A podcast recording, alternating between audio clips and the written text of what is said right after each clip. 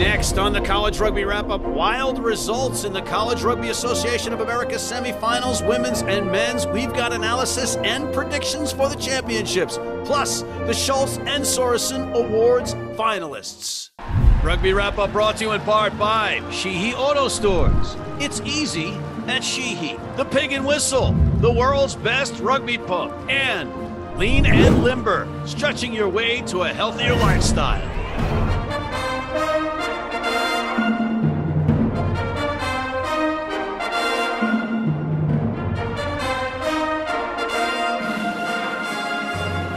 Hey everybody, and welcome back to the College Rugby Wrap-Up. I'm Matt McCarthy in New York City. Thank you for joining us, and the us is rounded out by Mr. Zach Lanning, Mr. Colby Marshall, and Mr. Josh Rescio. Gentlemen, we have a lot to talk about in the D1A setup specifically, but let's go women first, ladies first. And Zach, fill us in on what's happening in the championship round for women's rugby. Sure thing, guys. So this actually does make sense. The games this Saturday are going to start with the women's D1 championship at 3 o'clock on April 30th. You can watch on the Rugby Network. All the games this weekend are going to be at Aviva Stadium in Houston, a great facility there, which we saw for some of the All-Star games for NCR earlier.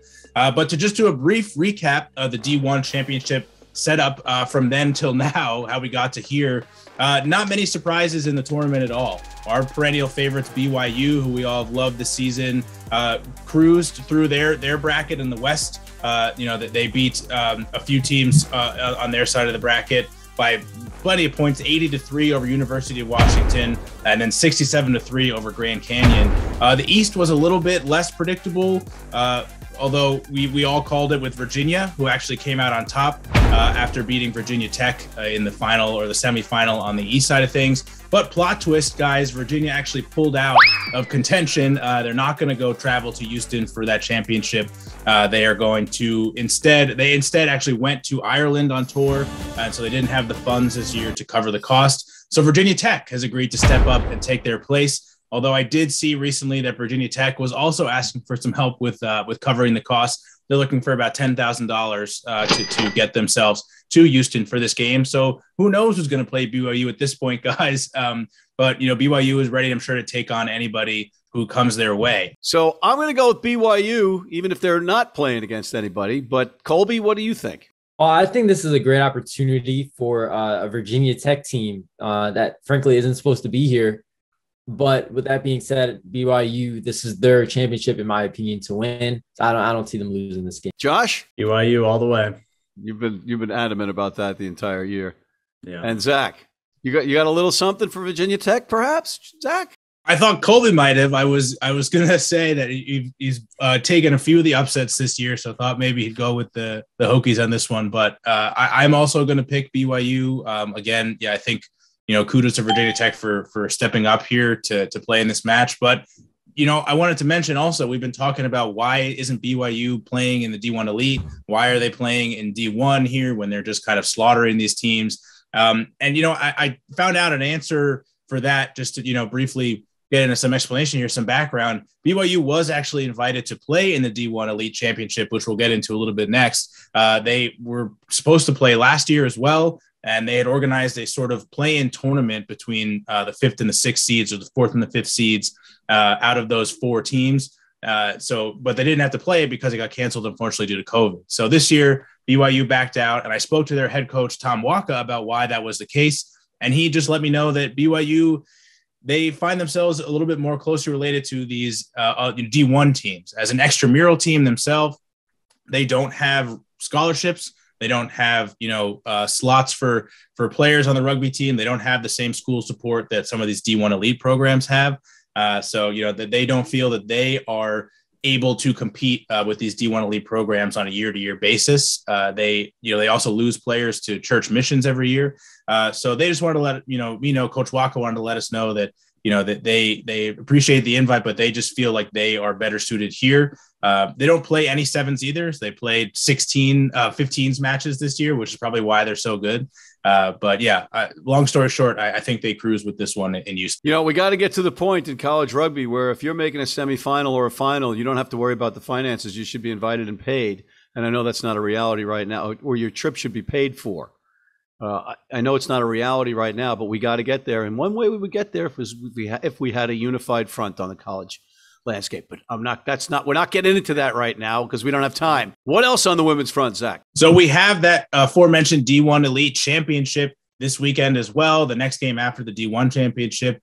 It is between Life at Lindenwood. No surprises at all on that front. I think we all picked both of those teams to be in the championship. They didn't allow a point, either of them, in their matches against Central Washington and Penn State, respectively. So it's going to be a clash of the Titans again here, coming up on the D1 Elite Final. And these programs really are, the best of the best. They play women's Premier League teams, something that BYU mentioned they're not allowed to do during the year. But, they really are the cream of the crop when it comes to women's rugby in this country. I think it's going to be a treat to see them play each other when they get together here in Houston. It seems like you're the smarty pants in this category. So why don't you go first with the picks? Yeah, I think that it's going to be Lindenwood, guys. I don't really see, I've talked about how Life has had a great season so far this year. They're a really deep team. They have destroyed entire states worth of rugby programs throughout the spring season, especially. But Lindenwood just keeps rolling. They have, as you'll hear later from Colby, several MA Sorensen Award nominees who are actually young players. They're not all juniors and seniors. So there may be no end in sight for this dominance from Lindenwood. They're just a machine. And I think they take this one as well. So yeah, Lindenwood all the way over Life. Colby, Life's third string fullbacks brothers, dog walker's friend, went to Iona. Do you think you're going to find it in your heart to pick Iona in this one? I mean, Lindenwood? I mean, Life? So I want to touch on something that Zach mentioned. They have multiple Sorensen Award finalists. I counted only one on that list. They had a few that were in the initial running. You're right. I apologize. One who made the final cut. So that's cancer in the clubhouse, guy. What are you throwing your teammate under the bus here? What is that?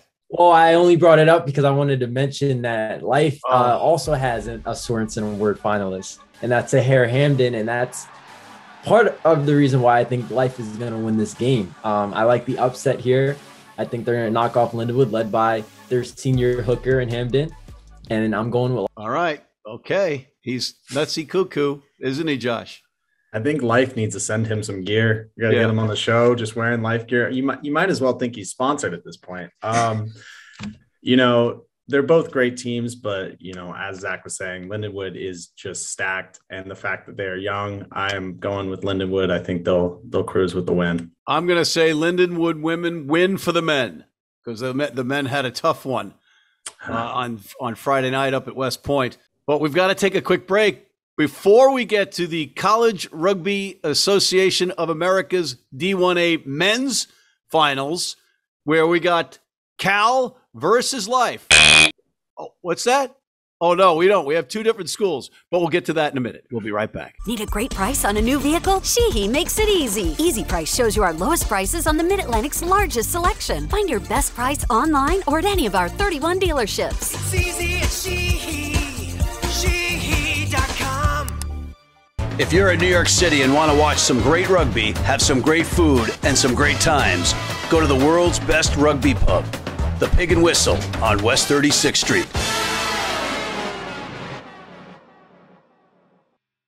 And we are back. Matt McCarthy, Colby Marshall, Zach Lanning, and Josh Rescio. And Josh, we have to talk about the CRAA D1A men's side. So why don't you take us through what happened out west?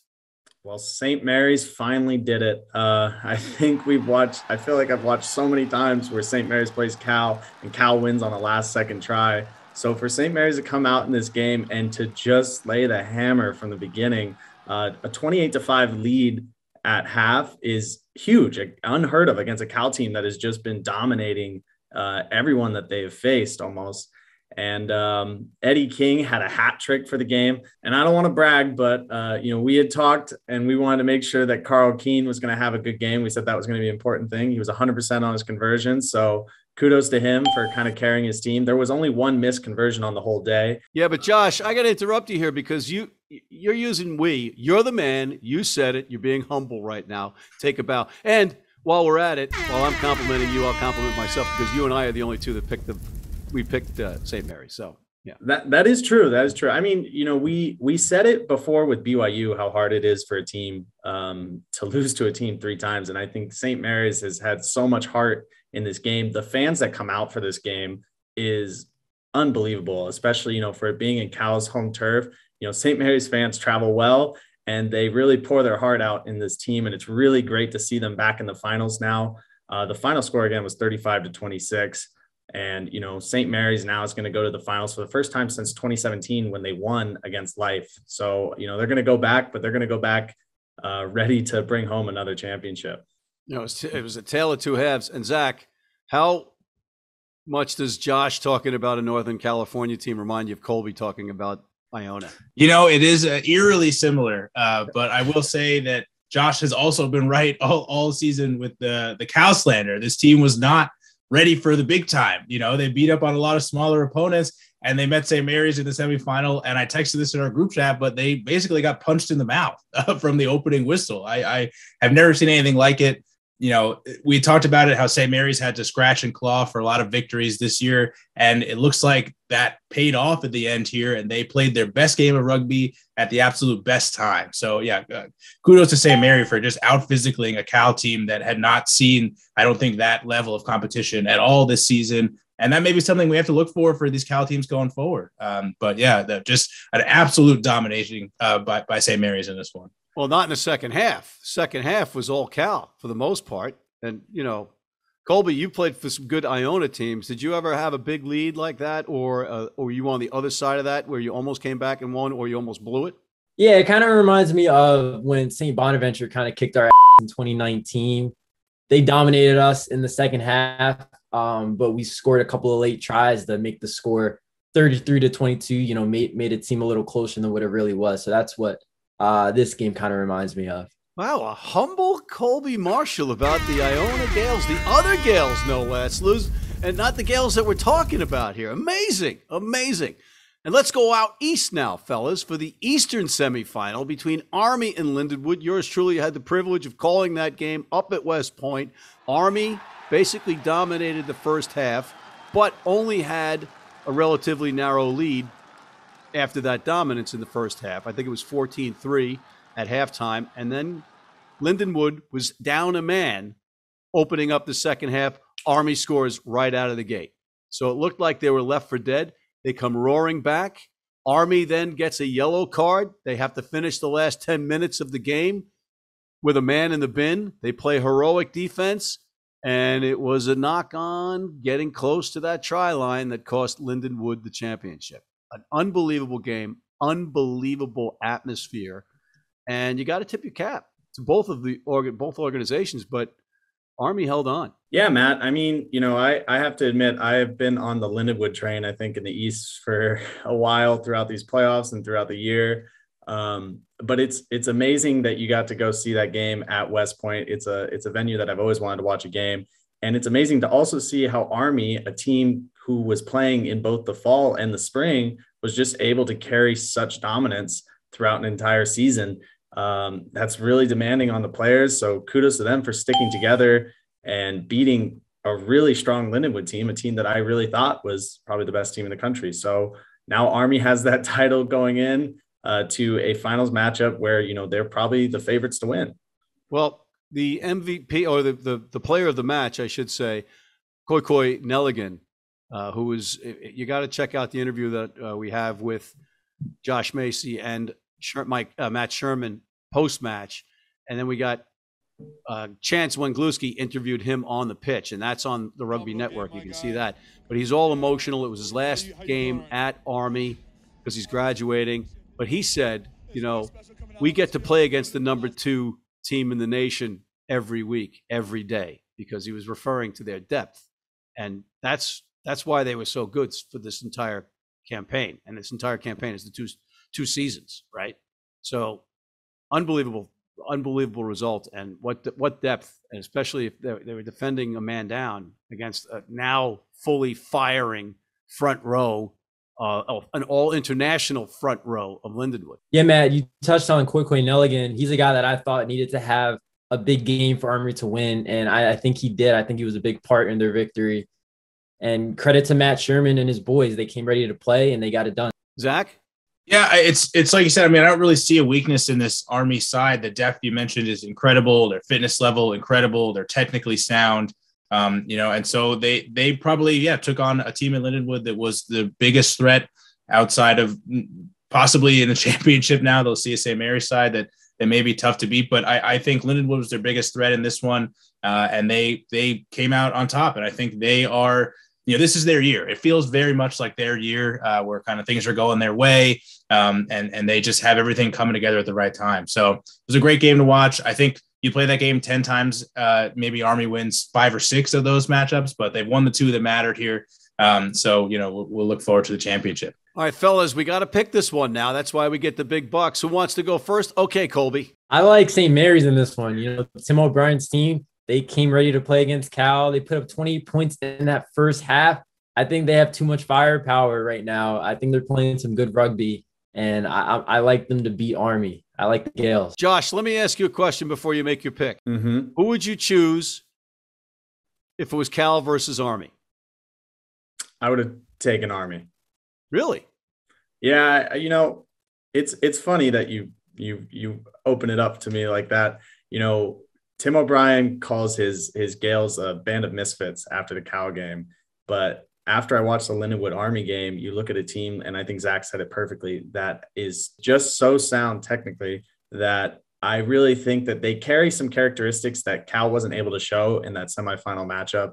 And even though it is St. Mary's, I still feel like Army is going to be the team to go away with the win. It's their first time in the finals, which is great for a team that really has always been, near the top of the rugby world in the country. So I'm picking Army. I think it's going to be close, but, I think it'll be them. Zach? So I have to agree with Josh on this one. I think, the Cal St. Mary's game, Cal had a couple things go wrong for them in the beginning of the game as well, which enabled St. Mary's. That Sam Gala yellow card early really hurt Cal. I think he's kind of the heart and soul of that team in a lot of ways, does a lot of the dirty work for Cal. So, and then they had never had to experience that come from behind victory, necessities throughout their season.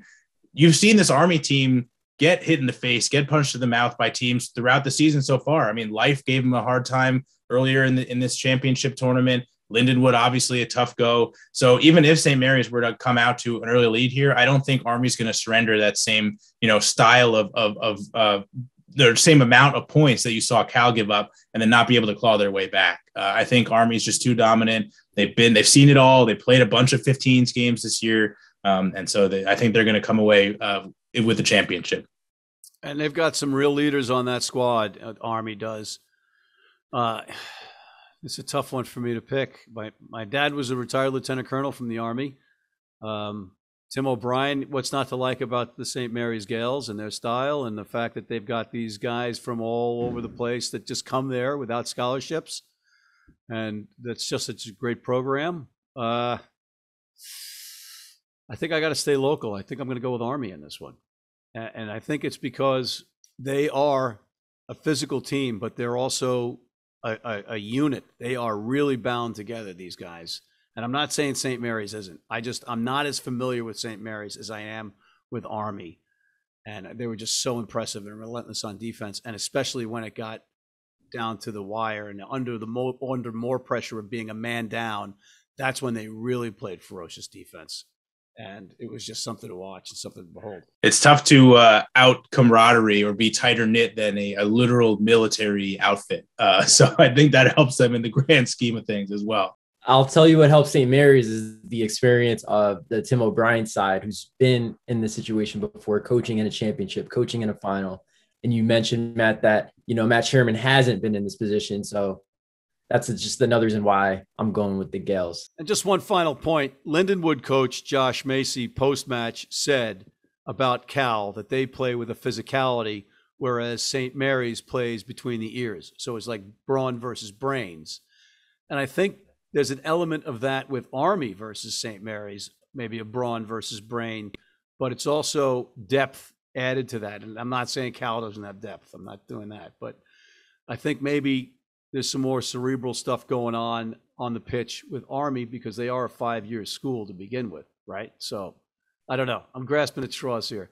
But we got to take a quick break, and we'll come back with the Schultz and Sorensen Awards with Colby and final thoughts after this. I've been blind since I was 4. And I've never seen a beer commercial or a beer label. None of that stuff influences me. I drink beer because of the taste. And my beer is Pabst Blue Ribbon. It has the taste and the flavor. What do you think's on the label? I think there's a naked woman riding on a unicorn, jumping over fire.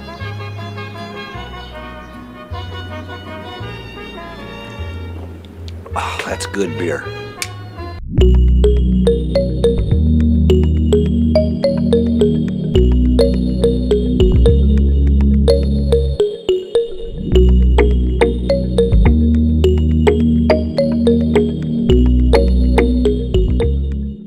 We're back. And Colby, you're going to walk us through the Schultz and Sorensen Awards. Yeah, we got a couple of names to highlight for the Schultz Award finalists.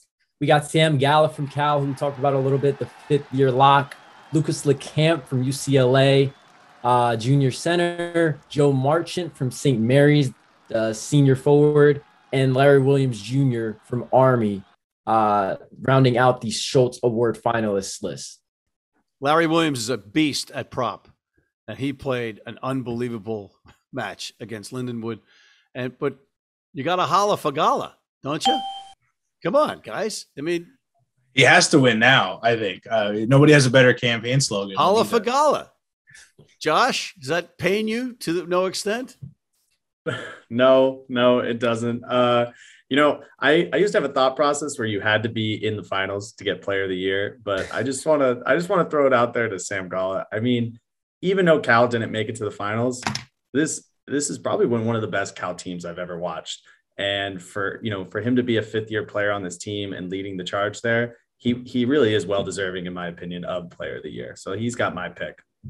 You saw the impact he had when he went out of that game with the yellow card. I mean, they just weren't the same squad. And that's how you quantify these types of awards. You know, if you remove player X from the equation, does everything fall apart? And it really did seem like that case is the case for Cal with Sam. So exactly. Colby, I know you're going to have a different opinion here. Well, I was curious, are we taking into account the playoffs when we're talking about this type of award? Or are we just, we can do whatever the heck we want. This is our show. So we're going to say, yeah, you could take the playoffs into account if you want. I think regardless, I'm going with Lucas LeCamp.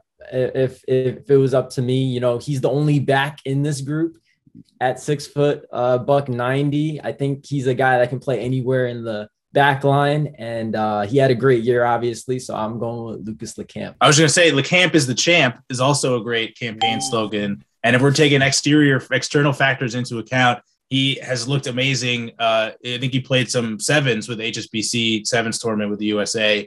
And was a huge boost for them. So, yeah, maybe he was a close runner-up. Yeah, but he gets to play at UCLA, and he's living in that L.A. lifestyle. So he can't have everything go his way, right? You can't win everything in life, everybody. And he's a 6 foot 190 center. All right, whatevs. He's as blue-collar as it gets. Whatevs.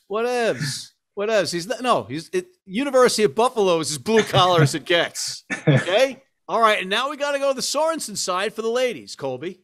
Yeah, a couple of names to highlight on the women's front for the Sorensen Award finalists. We got Sahir Hamdan from Life University, Itai Hungentau from Lindenwood, Idia Ehensekeen from Dartmouth, Caitlin Swarding from West Point, and Sarah Skinner from the U.S. Naval Academy. All good choices, all good selections. Who wants to go first? I could say, I have my thoughts on this. Sahir, I spoke with during one of the high school kind of USA Eagles roundtables we did for some of the girls' teams in New Jersey. She played some time with the USA Eagles this year. She was a contributor to that team when they did their fall tour. She's had a great year as well and been a great leader at Life. So, I would definitely go with her. The one intriguing name to me is Idia Ehensekeen. I thought that Emily Heinrich from Dartmouth may have made the cut here. She was my vote on the thing, but Idia Ehensekeen had a great season as well. I mean, she was another longtime starter at Dartmouth, played eight for them, and was a huge factor in a lot of their wins. So I could see her getting the nod as well, but I think Sahir is going to take this one. Life is just so dominant of a team, too. What are you looking at, Josh? Well, I just want to say kudos to Zach for, all the women's covering that we've had all year. It's been top notch, just all the stats he's been able to come up with, all the players that he's been able to connect with. I mean, we got to give him a little round of applause with that. I have to trust his pick. So I'm going to take Sahir. And again, kudos to Zach for just such great coverage of the women's for these last couple of seasons. Okay. You make me tear up. I'm getting misty-eyed. What about you, Colby?